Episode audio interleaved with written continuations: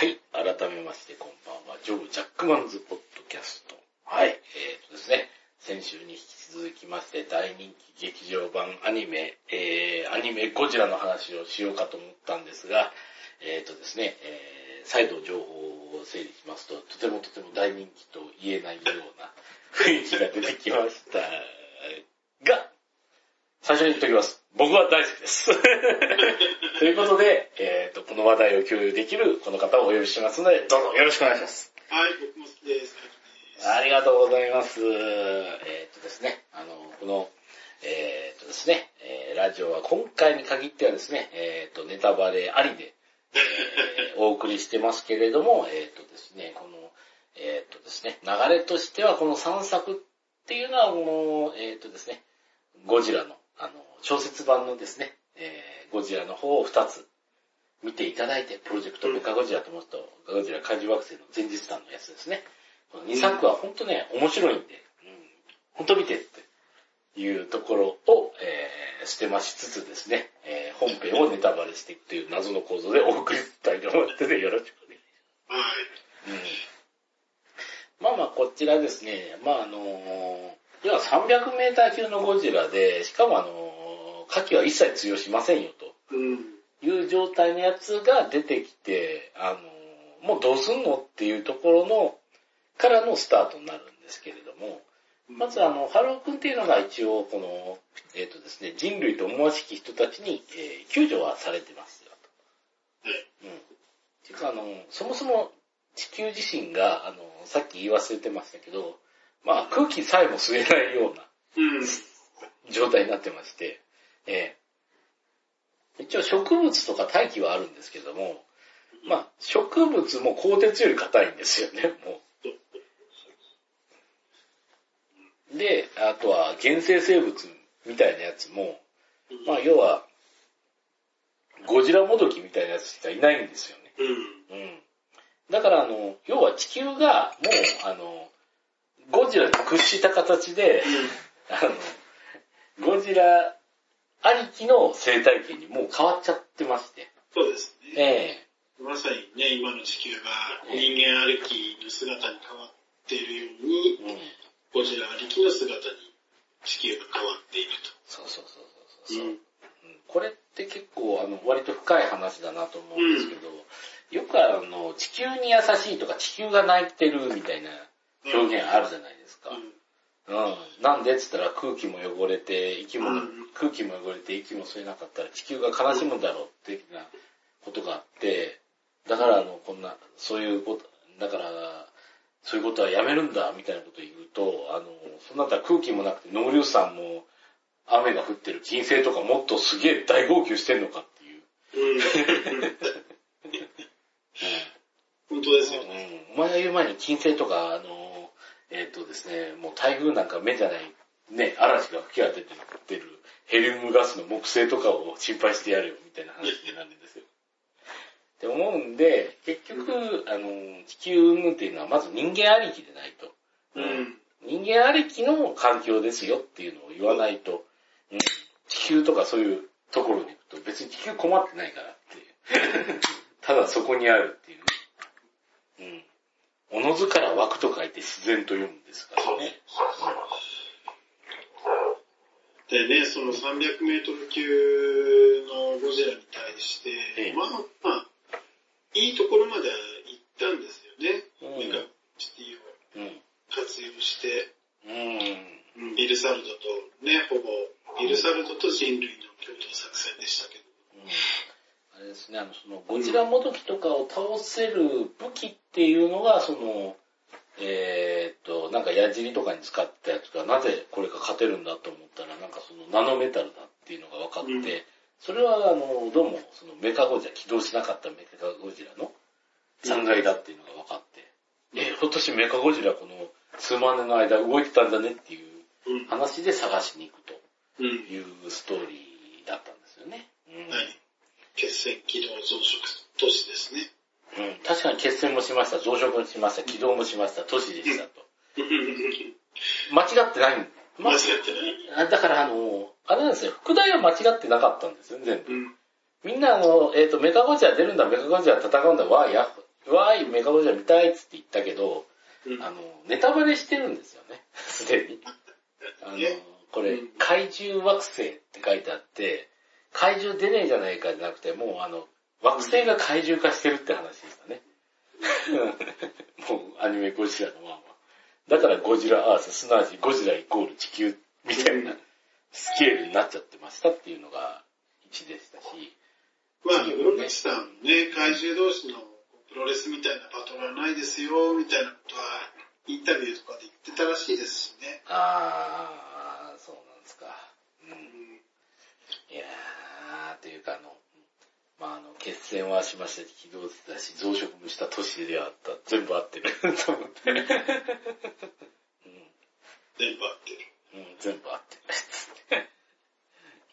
ね、あと一歩まで追い詰めたタイミングで、うんまあ、物語としては春雄の決断によって運命が変わっていくような展開でしたけども、うんまあ、そこに誘導していったのは、うん、やっぱりメトフィエスですよね。な、そこは、ちょっと若干納得いかなかったんですけどね。うん何をしても絶対殺すみたいなことを言ってって、で、最後の最後で、ね、うん、人間じゃないと、みたいな。うん、と思って、って、すべてを投げ打って倒すって、自分で言ってたし、実際にやってって、うん、目の前でそれを信じた仲間って普通に死んでったのに、うん、ねえ、うん、待って。あそこがちょっと、あれと思いましたけどね。うん、まあ、もしね、同情する余地があるとすると、うん、まあ、エルサルト側がちょっと、情報開示が足りなかったかなっていう、コンセンサスの足りなさみたいなのがありましたけどね。うん、まあ、リスクの説明は、あんまなかったですからね。うん、まあ、でも、うんあれ難しいですよね。なんかうん、なんて好戦的な種族なんだってワンの時言って、あんな割とガチムチで脳筋なのにみたいな感じで。ねえ、ちゃんとリスク説明して、それに納得した人がバルチャーに出たが、またあれって話は変わってるじゃないですか、やっぱり。でもそう言われるとそんな気がしましたね。リスク説明はしたっていうか、まあでも、うん。いや、なんか割とそこの部分は、ハローだったら OK だろうな、みたいな。感あったっぽいですね。うん。こいつだって、あいつだったらもう別に。殺すみたいなね。うん。俺もそうだし、つってか。うん。だったら OK だろう、つって。うん。ね、やっぱり一緒に行ってた優子ですよね。うん。彼女の。うん。変化に対して、まあ、ハローが引っ張られちゃって感じですよね。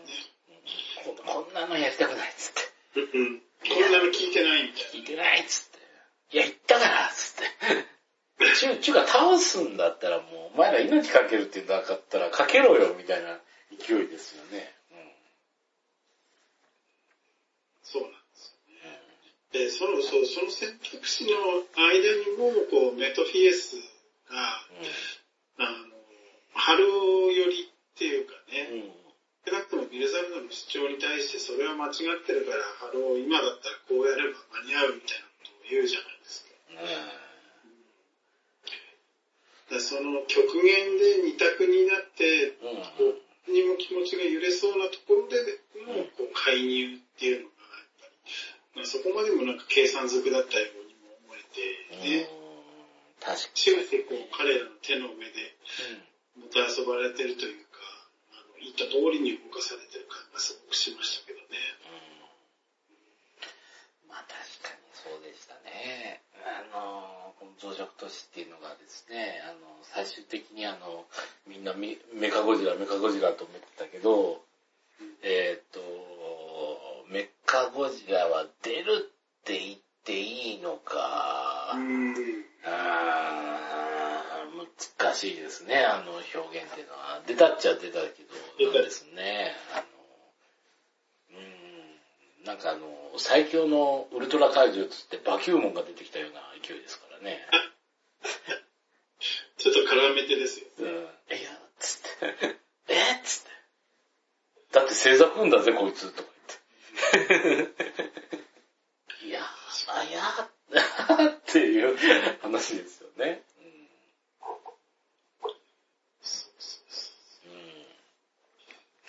まあ、あれですね。だいぶそれ、いけるなって感じがあったんですけど。うん。ですよね。いける。葛藤を経てね、うん、結局は、うん、まあ、出ないわけで。うん、別に、うん、勝てなかったらわかるんですけど、別に優子さんも守れませんでしたからね。うん、まあ何も得るものなく、春男としてはね、うんうん。で、そこで、それが終わると。いやでも僕は期待したんですよ、ここでまだ。うん。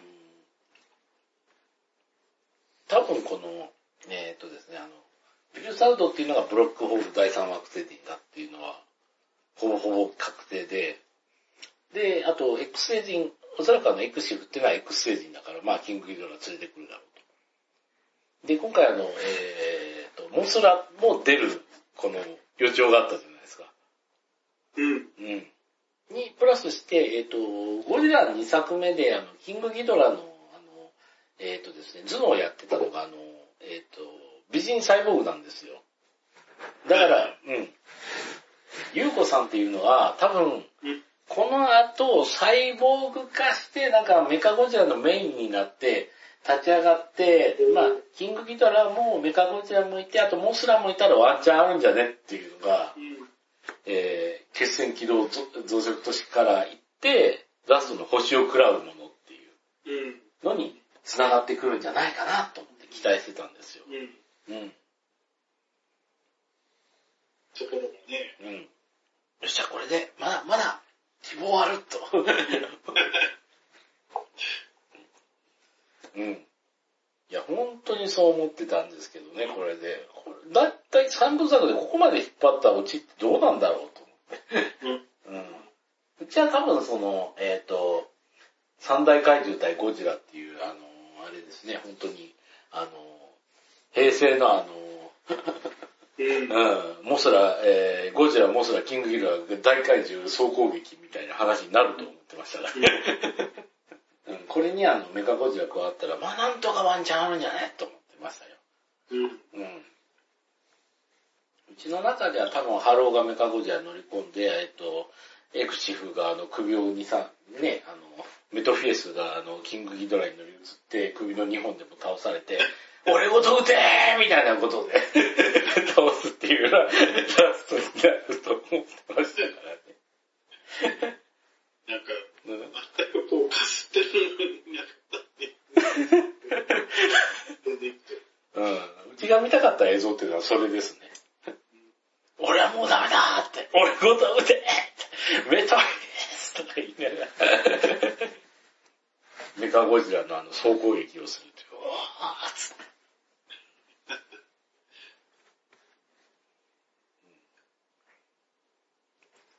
で、そこからのスリー、ショックもんですけどね。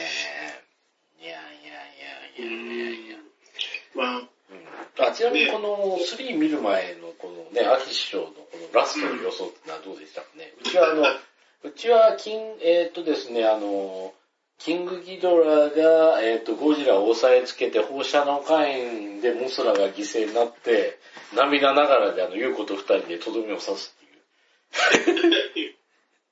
うわぁメトフィースは最終的には戦うことになるのかなって思ってたんですよね。だから、ベルサルトが結局もう無力化した中で、戦後のイニシアチブみたいなのを取りたいがゆえに、メトフィースは最終的には自分たちがゴジラを倒すっていう方向に持っていきたいのかなと思ってたんですよ。まあ、だから、ね、シンプルにキングギドラを呼んで、ゴジラと戦わせて、で、キングギドラが勝ったところで、実はうちらが支配者になるんだ、みたいな、こうベタベタなパターンに、裏返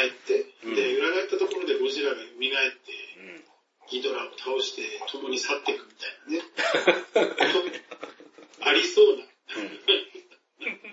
ゴジラ映画にありそうな。ありそうな。とりあえず敵倒した後割とゴジラ素直に帰ってくれますからね。そうそうそう不思議な、不思議な話ですよね。で、ここに来たら、どっかでね、それこそラコールみたいなので一緒にどっかに飛んでっておしまいみたいな。うんタタタン、タタタン、タタタタタタンって帰ってくれますからね。そういやそうですね、ゴジラ映画って割と、強敵倒した後ゴジラっていう問題残ってるけど、大概帰ってくれますからね。そう。帰ってくれることでね、問題が先送りできるっていうね、ゴジラ映画ならでは。うん、でも、うん、そうではなかったですからね、今回。餌でしかなかったっていう。うん、いやいやいや。いやいや、問題のですね、この三部作最終章のですね、うん、もう冒頭から不穏な話ですよね。うんうん、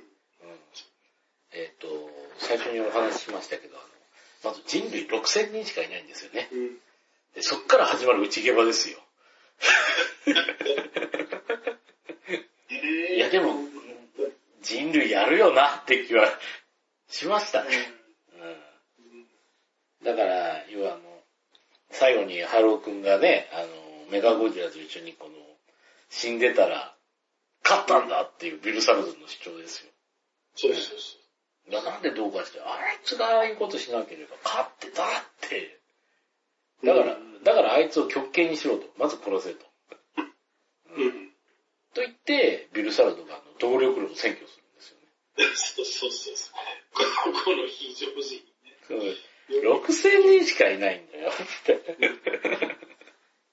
今更みたいな話でそこも本当に人の弱さっていうかね、ビルサルドも正確に言うと宇宙人のはずなんですけどこの、でもってあれエクシフのね教えというか、だから生き残ったのはこの教えを守ってたからだっていうのが考えが急速に広がるわけですよね。まあ本当はね、普通は治療によるもののはずだけど。うん。うん。いやいやいや。で、途中でバレますからね、エクシフってのは人の心が読めるっていうのが。うん。うん。いや、ずっと私たち見てたけど、あなたはずっと何も喋ってないっていう話をしてたら、うん、そういうのが分かると、警戒されるから普通言わないもんだよとか言い出して、うわーって、やっべ悪いやつだと思って。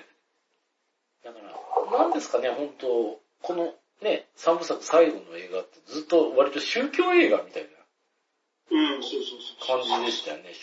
宗教っていうか、うん、別にゴジラと戦うわけでもなし、ゴジラも何するわけでもなし。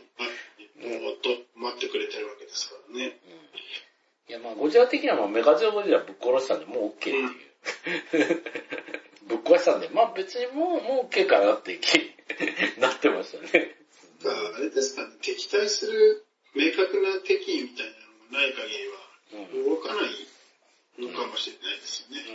うんうん、もう別にいいっすわ、みたいな。うん、ちょっとメカゴジラ暴れたらちょっと自分やっていけないんで、そこは、つって、うん。人類ちょっと行ったら、うちやっていけないんで、とりあえず滅ぼしますわ、みたいな感じで大暴れしてましたけど、人類いなくなったら別に、もう、まあまあもう別にいいです、って感じで、多分のんびりと過ごしてて、うん。で、ね、メカゴジラ起動したらちょっと問題あるから、っていうか、人類戻ってきて、ちょっとそれ迷惑なんでっていうので、動き出したのと、あとはメカゴジラが暴れ出すとめんどくさいから、ちょっと頑張りますわ、みたいな、ぐらいしかやってませんもんね。うん、そうです。だから、ほんと、とりあえず戦う敵と戦ったらもう帰ってくれる、みたいな。うん。細々と人類がやってる分には別にスルーだったっていうことですよね、この2番で。ね。うん。だからこそね、ああいう環境でも生きながらやってる人たちがいた。そうなんですね。だから怪獣小説版で聞いたの怪獣強制派っていう人が出てくるんですよ。うん。いやもう怪獣を倒すんじゃなくてもう一緒に生きようっていう意思でですね。まあそれが要はモスラ一派っていうかそのあれですね、フツアーの民のこの先祖っていうか、まあアマゾンのごく一部のところでいましたよっていう人たちと一緒に行きますよっていうことで、ハロー君の両親もそこでまあ一緒にやっていくよっていう話になるんですよね、小説。だからすごい希望の残るラストではあったんですよ。うん。で、我々はこうやって生きてるっていう、確かモノリス的なものまで残して終わるんですけど、一切それは回収されませんでしたけど。なかったですね。うん、まあ壁画とかでなんか伝えたいかったのかなって。若干あるかもしれないけど、そのあたりの思いっていうのは、特に何も伝わってなかったな、みたいな。うん、まあ、なぜこの、ですね、こちら2部作行って、この、さらに最終章でトーンダウンするかっていうところなんですけれども、結局のところですね、ちょっと絶望的な話で、なんですよね、これは、なんていうか。まあ、エクシフさんが、何を目的として人類を仲裁しようとしたのかっていうところなんですけど、なんかものすごいこう、カルトな競技で、結局宇宙ってのは滅びるのは確定してると。未来がね、エクシブは未来が見えますからね。まあ未来が見えるというか、あれですね、ゲマトリア演算とか言ってましたけど、要は AI で計算するだけしても最終的に世界の行く末っていうか宇宙の行く末っていうのは滅ぶしかないっていうところで、その滅びを超えた高次元の生命体っていうのが、生命でもないな、高次元の何か存在っていうのがいて、それとコンタクトを取ってそれと一体となることで私たちもその生きてた意味があったんですよっていう感じですよね。そうですね。言葉だと滅びの向こう側っていう言い方をしてましたよね。まあまあ宇宙の滅びっていうのはなんかの本で読みましたけどまあビッグバンがあって最後に宇宙の滅び方っていうのがあって、まあ一つなるほどなと思ったのがそのまあ太陽だって一応核融合で燃えてるわけじゃないですか。で燃えて最後に燃え尽きてやっぱりもう燃えるものがなくなった状態っていうのがこう宇宙にも広がっていくような考え方ですね。要はもう太陽とかそういったものが全部燃え尽きた後は熱が出なくなった熱的死みたいな言葉があって、それで最終的に何も動かなくなった世界っていうのが宇宙の終わりだっていうのがあって、ああなるほどそういう考えもあるのかと思って、まあ確かに宇宙から燃料が全て燃え尽きたら多分なくなるっていうか、まあ寒いだけの世界になっちゃうと何も動かなくなってね終わるよな。終わるっていうか、停止した世界になるよなっていうのがあって、そういった未来っていうのは多分 AI とかで、まあ、見れちゃったらっていう話ですよね。でもって、じゃあ、このあれですけど、星を喰らうので、キングギドラがなんと出てきちゃうんですよね。で、何かっていうと、高次元の存在なんですけど、一応生物って言うんですかね。なんか常識が通用しないんですよね。概念が通用しないですね。だからぶっちゃけ言うと、これ見たらちょっと面白くなってくるかもしれないっていう話を言うと、ゴジラ対レイなんですよね。悪名というか。そうですよね。幽霊ってこっちの物理法則がほぼほぼ通用しないじゃないですか。みたいなやつが出てくるんですよね。あれは、って思いましたけどね。あ、こう来たかみたいな感じで。ここ、あれですね、ゴジラ3部作の最後の最後で、やっと怪怪獣対怪獣が見れるんですよね、一応。うん。このね、平行世界というか、うん、別次元にいるがゆえに、うん、ゴジラからは触れない。うん、だからいるかどうかも、こっちのセンサーとかあれでは感知できないと。感知できない。だから面白かったですね、宇宙船がですね、ぶっ壊されてしまうシーンですね。トランボがね、うん、ブリッジの生体反応がありませんって言って。私たちもう死んでます。死んでます。みたいなね。数十秒後、ね、ブリッジやつ。うん。動力系がもう、停止してます。なんだと俺たちは、とか言ったらもうその後、ドカーンってなって。私たちは今なんだ、みたいな。そうです。だからその、時間とかの概念むちゃくちゃになってる実況がすごい、あのあたりのすごい緊張感というか、わけのわからなさっていうか、初めてこれ、ゴジラ相手にワンチャンあるんじゃないなっていう気になりましたもんね。うん、で、それでどうなんのっていう気もしましたけど。うん。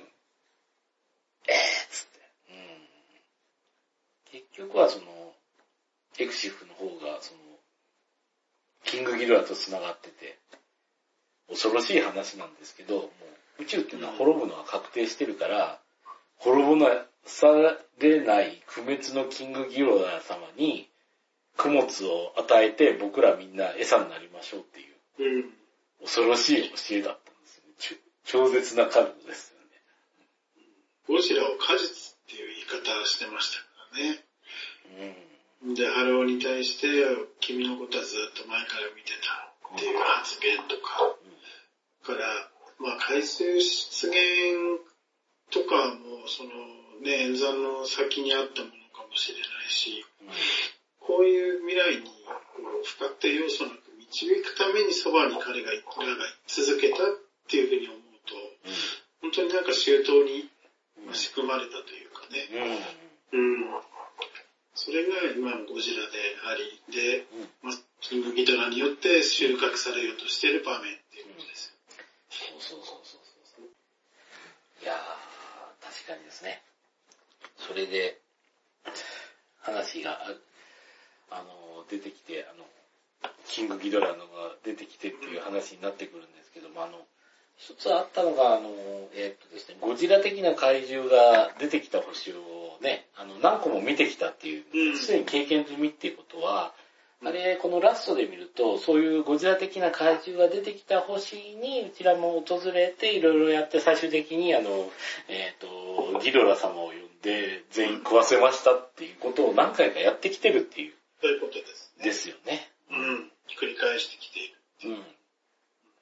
実際まあ、食物連鎖、なんかこう、ゾッとする話なんですけども、まあ、食物連鎖みたいな話なんですよね。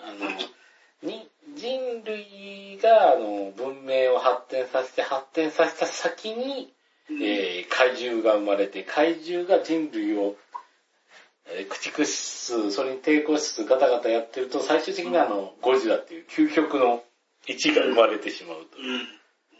で、その究極生物を、時間も空間もその物理法則もぶち破って食いに来るのがキングギドラですよと。ギドラだと。いうことなんですよね。だから、今までの怪獣映画っていうのは、人間が、例えば公害とかなんだかで地球を汚しまくってて、その怒りが、生き物たちの怒りが怪獣を誕生させたんだよとか、自然の怒りがみたいな話で、まあ第2第3のゴジラが来るかもみたいなので大体は終わるんですけども、今回のそのね、このアニメゴジラっていうのはそのエッジが効いてるなというか、人間がいたから人間っていうのはそのゴジラっていう究極の存在を誕生させるための前座だったんだという、説明されちゃうんですよね。いや、ハローには言えないんだよねとは言ってましたけど、うん、僕らはね、今の時点でこう地球の生物の最終形が僕ら人間っていうような、うん、なんとなくそういうイメージでいますけども、うん、そうではない、うん、その先にはゴジラがいて、うん、でそれをもはや果実っていう、ね、食べ物を供物として、うん、得ようとする生物がさらにいるっていう。そうそうそうそう。うん、だからもう、うん、なんですかね、人間を超えたっていうか、ね、うん、もう本当神の世界に入ってくるよっていうお話になってきちゃうというか、うん、なっちゃったっていうのが、結局アニメゴジラの3部作で、なかなかテーマとしてすごく面白かったですよね、ここで。そうそう。あ、そうか、そういう話だったんだっていうか、3部作で見て。ね。うん。うん、はぁーと思って、うん。だいぶ感心しましたけどね。うん。そうきたかっていうので、うん。いやいや、だからこの、でもなんか最後のところで割とビルサルドと一緒な感ありましたけどね。だから、ゴジラ憎かったらこのままギドラがゴジラ食ってくれるからもうそれで OK だろうみたいな。うん、その辺の思想ってのは今思うとビルサルドと一緒でしたね。うん、一緒だった、うんうん。こういうやり方で食っちゃうけどいいよねっていう、うん。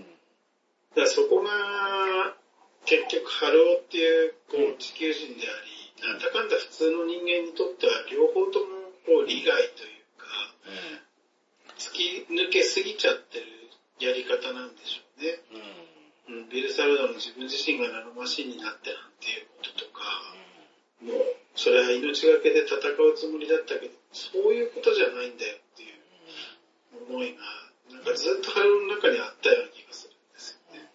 まあ、戦って勝って帰ってそれからっていうパターンでいたんでしょうな。うんうんうん、だから結局ね、メトフィエスに対してもそうだし、うん、ビルサルドに対しても彼が止めちゃうんですよね、両方ともね、うん、倒すチャンスがあり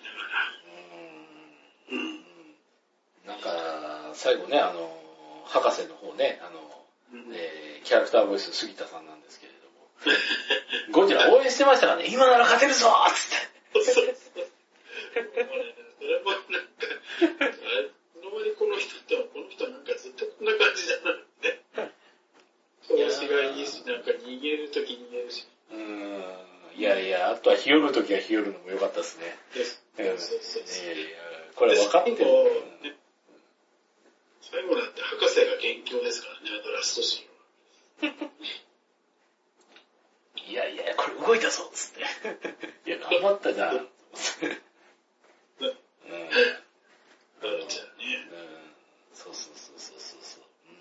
いやー、でも、あれですよね、本当なんていうかこの3作、なんていうか3作目でなんか宗教映画になりましたね。宗教アニメ。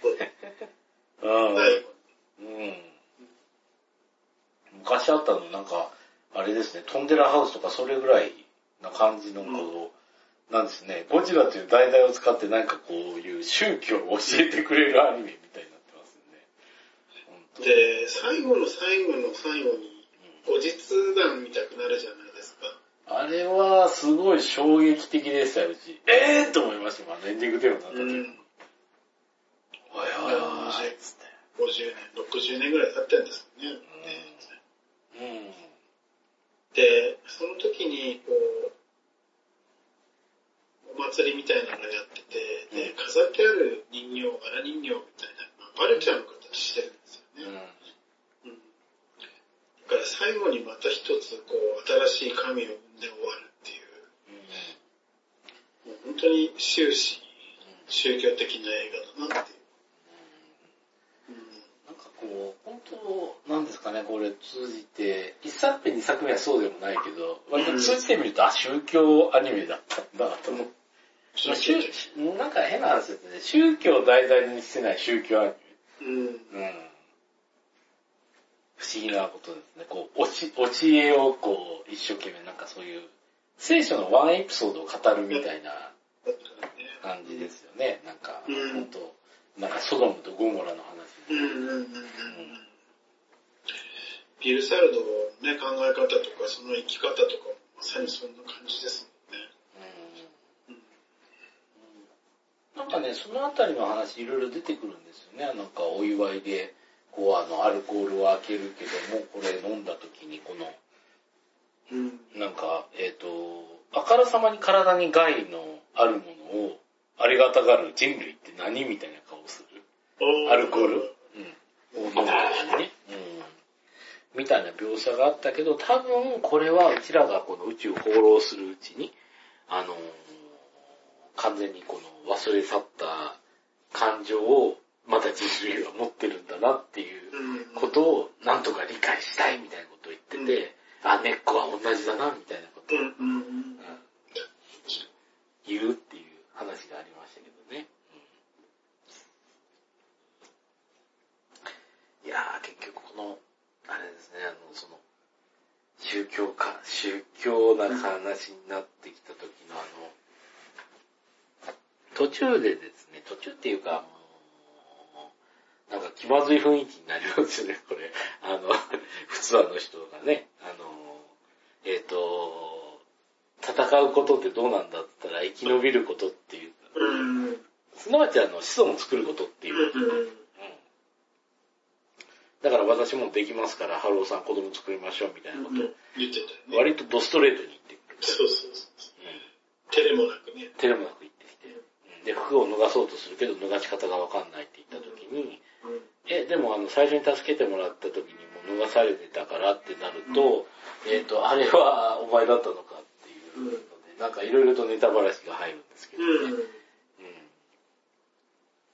普通の考え方はね、シンプルですけど、まあ生きていれば勝ち、死ねば負け、最後のバルちゃんとこの時、それじゃ負けだって言うんですよね。けど、まああれですよね、結局普通のためって別になんですね、ゴジラは別に憎んではいないんですよね。全然天才と一緒って考え方です。ゴジラは困るけど別に憎もはないな。ね、まあそうなるとこの現世人類っていうか我々も別に震災を経験してるけど、やっぱり震災に憎んじゃいますからね、人が死ぬとかあれでしたらね、津波さえなければ何々は死ななかったみたいな話だったら、まあ全部は割り切れないでしょう、ねーっていうのがあって、あれですね、だからそれでなんか割とその子供を作って、とりあえず博士たちも普通のために混じって、まあなんとかこう、よろしくやってますよみたいな描写が流れた時にエンディングテーマが流れる、ぽいのが流れちゃって、と思いましたけどね。っていうかあまりにも優子が救われるのとすぎて。全然この、ほんと、どうすんのみたいなのが、あそこは心がざわついたんですけど、なんか、まあ、絵柄はそれは、このものとしてるというか、まあ、先どういうふうに彼らが生きていこうとしてるのかっていうのを書いてるから、これ自体はね、そんなに違和感を感じるものじゃないのに、なんだろう、この、割り切れない感情というか、納得いかない感じがありましたよね、見てて。そうそうそう。つって。有効はと思って、あれ、もうすごく、愕然としましたけど、お前それでいいのかみたいな感がありましたけどね。だから僕らの思いっていうのは、多分、春雄と一緒なんでしょうね。だから彼は最後まで、普通とか聞きませんでしたしね。確かにね。いやー、よかった。まあでも、博士とか別に割と顔にこう塗って、よろしくやってましたからね。本当に、の子孫だろうっていう、子供たちで最後の最後に出てましたしね。まあそれでどうなるかっていうところなんですけど、まあ完全ネタバレになっちゃいますけど、あれですね。結局はそのバルチャーっていうのがもう一回動くぞっていうのが分かって、で、まあナノマシンの中にその バルチャーを作る時点でナノマシンを使ってて、ナノマシンさえあれば今までの文明って全部復興できるよっていうのが、一応提示されるんですよね。そうですね。まあそういったド派手にまたやってゴジラと戦ってみたいなことは考えてなくても、別に近く深くでそんなね、文明復興させてうまい感じでやっていけばいいんじゃねえみたいな感じのことをできるぞみたいな感じになってたんですよね。うん。でもまあ、そこでふっとなるのは結局、文明作っちゃうと最終、文明が発展すると怪獣が現れて、怪獣が現れるとゴジラが現れて、で、ゴジラが出てくるとそれを食べにキングギドラ来ますよっていうことをエクシフのね、メトリエスね、のボイスで語りかけてくるんですよね。うん、だったらそれはちょっとまずいからっていうので、落とし前をハルオさんがつけに行くんですよね。ゴジラに対して。まあ、賛否あると思うし、僕ももういいんじゃないかって思いの方が強いけども、でもまあ、ね、なんでしょうね、それしかないのかなって感じもしましたけどね。ゆうこちゃんそのままにしておくわけにもいかないし。別に、救いはなかった。難しいですよね、これ。何をもって救いというのかっていうのもわかんないんですけど。で、バルチャーが破壊された瞬間に、要は人類側は完全敗北だったわけですよね、今回の戦いに関して。まあ、というよりもなんていうか物質文明は負けましたっていうことですね。そうね、ここに全部なくなって、もう残るは普通は、カルチャーしか残ってないっていうね。だから、その、何十年、20年くらいに及ぶ人類の脱出してからの旅っていうのがそこで完全敗北でついえたっていう。宇宙船も破壊されて、あれですもんね。だから一人生き残りは、まあまあ何人かね、その普通はだったけど、じゃあそれは普通として生きていく人たちだから。まあ、あれはあれとしてなんかね、楽しくやってて、結局、最終的にあれですよね、憎むとか争うっていうことをしない人たちですから、考えてみるとそれはそれで幸せなのかなって。パワハラやモラハラさえもない世界だったんです。ないですね。それはそれで健康的なのかなと。ゴジラを頂点にして、その取り巻きの怪獣がいて、その下ですかね、人類。もう、その惑星のトップではないけど、怪獣惑星の一動物として生きていくと。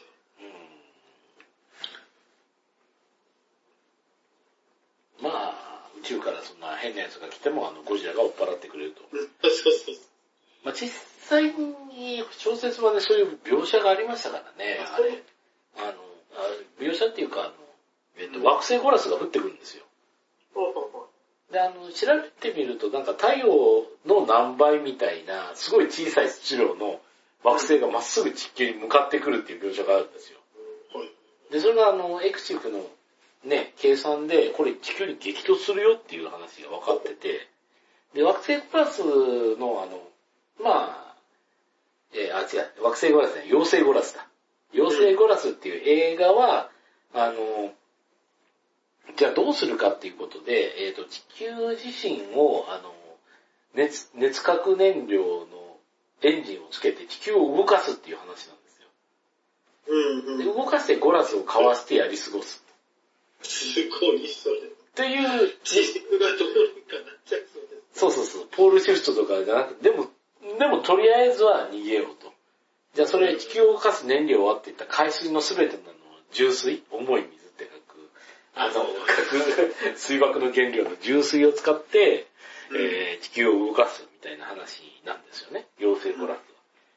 で、妖精ゴラスが降ってくるっていうのが分かって、地球なんかずっとてんやわんやになってるから、ゴジラも出て怪獣も出てって、プラス妖精ゴラス降ってくるっつって、みたいな話があるんですけども、うん、結局誰が解決したって言ったらゴジラがマックスファイアね。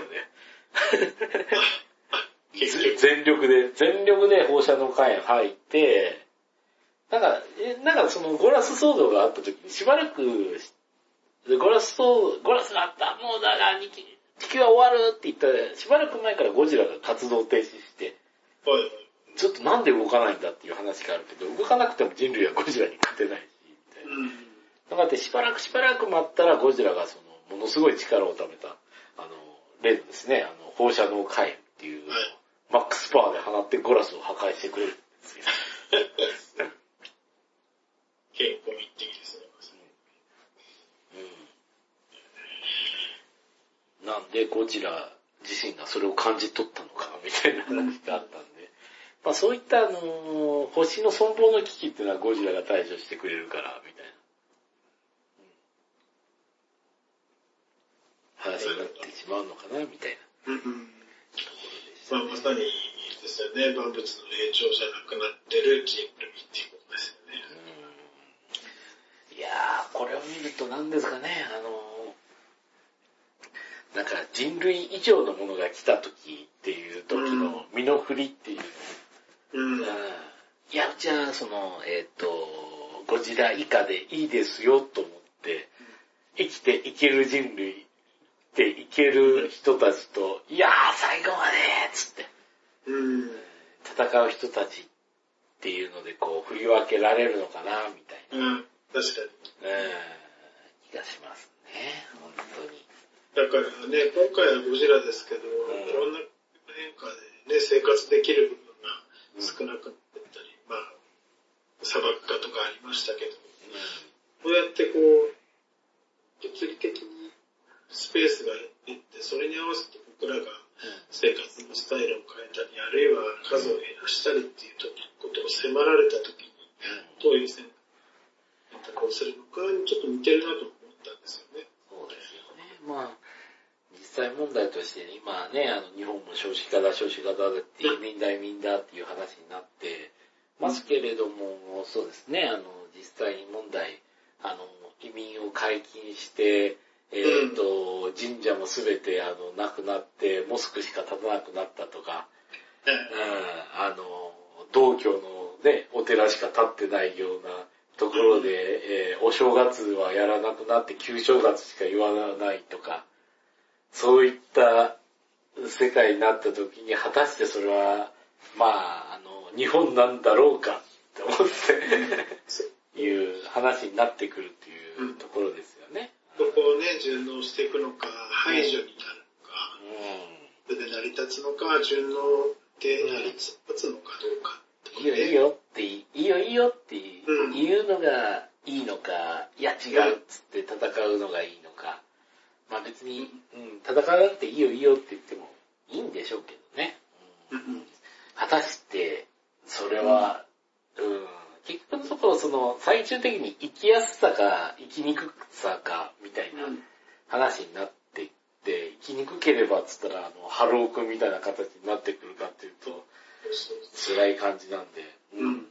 順応できるのね、博士みたいに。うん。いや、こんな中で、少数派にはなりたくないよっていう。いや、ほんとあれですよ。言葉がね、いやー、悪いとは言えないし、そうするしかないよなっていうパターンもあるけどね。これになるとそうね、難しいっていうか、本当にそうなってみないとわかんないですからね。セリフが本当に全然ヒロイックじゃないから、そのね、メトイエスじゃないけど、博士は英雄にはなれないわけですよね。全然違いますからね。だからこそハローがね、ああいう人だったからメトフィースは彼を英雄として祭り上げるっていう。確かにね、もうすごいエクシフに、そうだーっつって言ってる人はもう速攻キングギドラに加わりましたからね。もうちょっとあっち週間に食われましたっていうか、キングギドラそんな5時台食いに来てんだから人食わなくてもいいんじゃねえかという気にはなりましたけどね。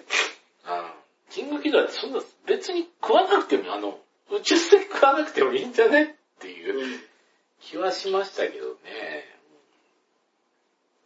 多分、なんだろうね、ブラックホールかなんかの感じなんでしょうかね、あれは。すべ、うん、てを滅ぼすみたいな。すべて食べますみたいな。うん、まあ、なんでしょうね。必要はないけど見逃せもしないって感じなんでしょうかね。あれで言ってね。うん。あ、でも別のネットラジオで言ってましたけど、やっぱり金色で三つ首で、なおかつ羽があって宇宙を飛んできて、いろいろ滅ぼすみたいなキングギドラのスタイルじゃなくて、うん、今回で星をくらむので出てきたキングギドラのあれだったら、うん、ある日突然太陽の周りから生えてきても不思議じゃないよねっていう。ああ、確かに。だから、この現実世界にパッと出てきても不思議じゃないよねっていう感じのキングギドラの、うんスタイルっていうのは発明だなっていうの話はありますね。うんうん、だってあれ、お化けっていうか、妖怪というか幽霊とか、そういう類ですもんね、本当に。うんうん、悪霊とか。まさに、超常現象みたいな感じですよね。うん、ありますからね。まあ、あとは、あれですね、メトフィエスの精神世界の中に入って、で、モスラが苦しい。ねだったと思うんですけど、人類の愚かさの象徴、地球の汚染の象徴として、うん、あれですね、エノラ・ゲイからされた広島への原爆っていうのが描かれてたのがちょっと印象的だったので、うんうん、確かにね、今回のゴジラって別に原爆とかそういうものは割と関係ないですからね。うん、そうそう、全然関係ない。最終的ななんかもう本当に出てきた究極の生命体っていうか、ね、うんうん、地球が生み出した究極の生命みたいな感じの位置づけですからね。まあシンゴジラも、シンゴジラの時もなんかそんな感じでしたけど、うんうん、今度公開されるゴジラキングオブモンスターズも、どうもなんかアニメゴジラみたいな話になるっぽい、ね。割と先書きかもしれませんね。これアニメゴジラってなんか最後にこの一言だけちょっと言っとこうと思ったんですけども、はい、怪獣ファンっていう言葉があるじゃないですか。はい。うん。で、怪獣ファン見に行って、わー行った、面白かったとか言って、帰ってくるみたいな描写があって、で、今回この3部作見て、これちょっと面白くないって結構割と文句とかいろいろ出てるのが多いと思うんですけれども、うん、結局はね、いろいろ思ったんですけど、怪獣ファンってなんだろうと思って、例えば、ゴジラを見て、うわー初代ゴジラとか、うん、まあ、1984年のリメイクゴジラとか見て、うん、うわーと思うけど、最終的に、この二つは人類が勝ったじゃないですか。うん。だから、ふざけんな人類って切れて怪獣万歳って言ってる方が、怪獣ファンなのかな。怪獣ファン。確かに。我々は怪獣ファンじゃなくて人類ファンだったんじゃないかと。いや、怪獣映画見に行くんだけど、最終的に人類が勝つのを見たかった。うんうん、いや、ゴジラ勝ってもいいけど、ゴジラ帰った後、素直に帰ってくれるっていう。そうそうそう。それが見たかったんだ。だから怪獣ファンじゃなくて我々は人類ファンだったんではないか。結局のところ。そう。実は怪獣ファンでは我々なくて人類ファンだったんではないかな。怪獣ファンであるんだったら、あれですよね。うん、グリッドマンの、うん。あかねちゃんみたいにね。ねなんで怪獣が負けなきゃいけないんだとか、こう負けるたびにぶち切れてみたいな。こういう人が怪獣パンだった。我々はそうですね、このゴジラのラスト見て、なんかみんな批判してたけど、なんかいろいろ考えた結果、うちは結局見たかったのは人類が打ち勝つラストだったんだと思うと、うちは、っていうか俺たちは人類ファンだったんだと思ってなんか、これは我々人類に対する警鐘なんだみたいな、うん、ことを見て、うん、分かったって言ってるけど、最終的にその人類が勝ったから安心してるっていうか、うん、ゴジラさんが気持ちよくなってお帰りいただいたんで安心してるっていう分かったじゃあ次は気をつけるよって感じですよね。そうそうそうそう、結局それは怪獣ファンではなくて人類ファンだったんだ確かにね、っていうのはそういう意味じゃ怪獣ファンっていう怪獣映画ファンだったらまあそうですね、なんか確かにね、それいくとホラー映画ファンみたいな感じですから、ね、別にあれも殺人鬼が最後に殺されたとか、生き残って OK みたいなのね、じゃないんですもんね、うん。フレディファンだったらフレディがなんで死ぬんだよとかって怒って帰るとか、そういうパターンになりますから。まあ、だから、そうかな。なんでも、そうですね、だから、この、そうですね、今回見て本当に古いがかけられて、これつまんないって言って、違うって言ってる人は多分、人類ファンだったんだな。人類を信じてたんだな、最後までと。じゃあ、あれですかね、最後に突撃したバルチャーがなんかやたらととんでもない爆発力を持っていて、ロジャーハンスを倒してしまって、パラシュートなんかなんかでハルオが脱出して、優子もなんかその衝撃で目を覚まして、やって終わるみたいなのが理想的な救出をして終わる台無しですけどね、それ台無しだね何にもないね台無しですけど、すごいね、これだったら納得する人がいる、それだったらふざけんなと言って言いつつも笑顔で帰ってきて何だったんだこのクソゲーラーはという割に、その、表情、笑顔が滲ませて帰ってくる。いや、あれ、最後面白かったから見に行ってよとかって言って、進めちゃうわけですよね。うん、最後にあれですね、優子の力でバルチャーが巨大化して、殴り合って。みたいな話になるわけです。反応している。そう。最後の決闘で、わーって。勝っちゃうわけですね。ゴジラガスと同じぐらいの大きさになったバルチャー。そう。バルチャーが殴り合って、あれですよね、春を今度は頼むぞとか言って、ビルサルズの人たちがこう、出てくるだけですよ。俺たちの力を使ってくれって、亡くなった人たちがね、ハローの。うん。それだったら、興行収入15億ぐらいまでいったかもしれない。いや、無理でしょ。いや、無理でしょ、これは。これから見に行って、本当に最後だけすごいから。いや、やっぱ違うよ、最後ね。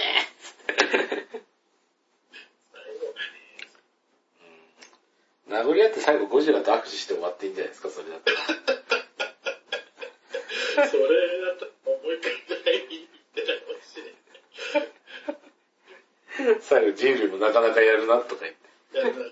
やるなっつって。やるな人類っつって。海に帰ってくる。泣かないんだかも。海があるんだかないんだかわかんない、惑星の。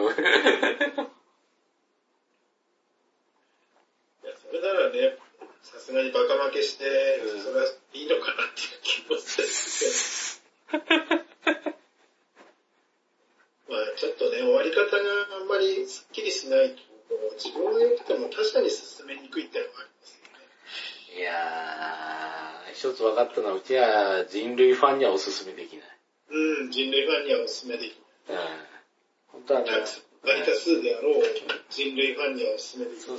そう。どうしてもやっぱり映画とかそういうのでね、どうしても人類に側に立っちゃう人にはおすすめできない。ハッピーエンドの好きな人。そう。プレデターとか見に行って、プレデター負けたじゃないかって泣いて出てくるようにしてな。そんな人って誰少数派じゃないおすすめしたいですね。エイリアン見て、エイリアン死んだよとか言って泣いて出てくる人。いや、グリッドマン見たあかねちゃんに感情移入できるならまだ。うん。見てもよし。いやー、っていうか、あかねちゃんは多分楽しめたと思いますよ。いやーね、最高だったんじゃないですか。最高でしたね。これを見て、死んだってパチパチパチパチやってね、映画も思い浮かぶんですけど。もう、スカッと。いやー、ちょっと。グリッドンの屈辱はゴジラで返すみたいな、ね。そうですね、もう本当に、私もこの世界に帰らないといけないとか思わずにこう喜んで。喜んで。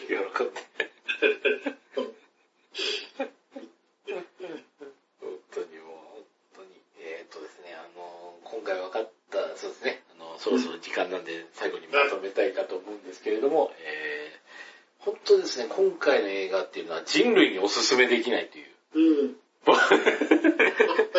人類完全敗北の歴史ですからね。なんか、まあ、もう探せばあるんですけども、そういう映画っていうのがですね、人類完全敗北っていうエンディングをもらって、もう、なおかつ楽しめるっていうのは多分、ほぼほぼ、人類じゃないとか人類に滅亡させられた種族の方にはおすすめ。そうそうそう。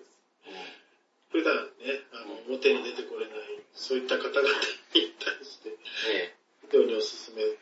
まあ映画館とか行くとね、捕まっちゃったりするかもしれないとかね。ぜひネットフリックスで見ていただける。そうですね、これをお聞きのネアンデルタールの方とか、アウストラロピテクスとか人類、現行人類、ホモサピエンスに滅ぼされた方々。もしくは人類より、進化した方々にはおすすめしたい。日本には日本さんとかね。日本オオカミさんとかね。見ていただきたい。いやー、すげえ盛り上がると思いますよ。やったぜーつって。やったっつって。大会長モアとかね、あの辺ですね。モアとか堂々とか見たら盛り上がると思いますね。これだよつって。まあ、この映画が面白かった僕らも、絶滅危惧種に言われた感じ。楽しめた方には絶滅危惧種の、絶滅種の、あれですね、資格があるかなっていう。与えられますね。というところで、選ばれた種にしか開けないであろう。アニメこちらのお話を今回させていただきましたということで、だいぶネタバレしてますけど、興味のある方はですね、ネットフリックスもしくはレンタルで見ていただければというと。上がってますね。うん、で、ネットフリックスのいいところは、字幕日本語つけられますから、改めてどういうことを言ってたのかなとかね、見ながら見ても面白いんじゃないかなと思います、ね。あとですね、あと最後に小説版は本当ですね、小説版のガイガンの話はものすごい涙なくちゃ見れないんで。うん。もう本当ですね、ガイガンの彼に関しては本当に悪いことをしてしまったっつって、ガイガンの片身の鱗をですね、ガイガンが寝てたシベリア沖にこう返しに行くっていう話は、本当涙なくしては見れないんで。面白そうですね、それ聞くだけで。うん。もうガイガンつってね、もう呼んでいい名前は、ガイガンっていう話が出てくる。うん。ガイガンね、もう、ガイガンの話は本当感動するね、本当。うん、いやー、僕はあれですね、3部作よりもその、小説版で出会ったガイガンの話がものすごいボロボロ泣いてるんで。なんかこう、辛い時にはガイガンの話を見に行きたい。ガイガーンつって。ちょっとそこまで言われると読みたくなりますね。はい、本当ですね。いい話なんでね、もう本当ね、ガイアを助けようと思ってみんながね、頑張る場面とか本当涙なくしては見れないっていうか、でもこのエピソードの後怪獣惑星かと思うともう本当涙なくしては見れないんで、本当おすすめですというところですね。うん、そのあたりで、アクションの本当長々とありがとうございました。じゃあ、今日はこのあたりで締めたいかと思いますので、ありがとうございました。はい、ありがとうございました。